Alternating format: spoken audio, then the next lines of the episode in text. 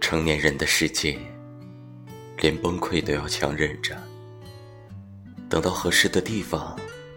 等到合适的时间。现代人的崩溃，是一种默不作声的崩溃，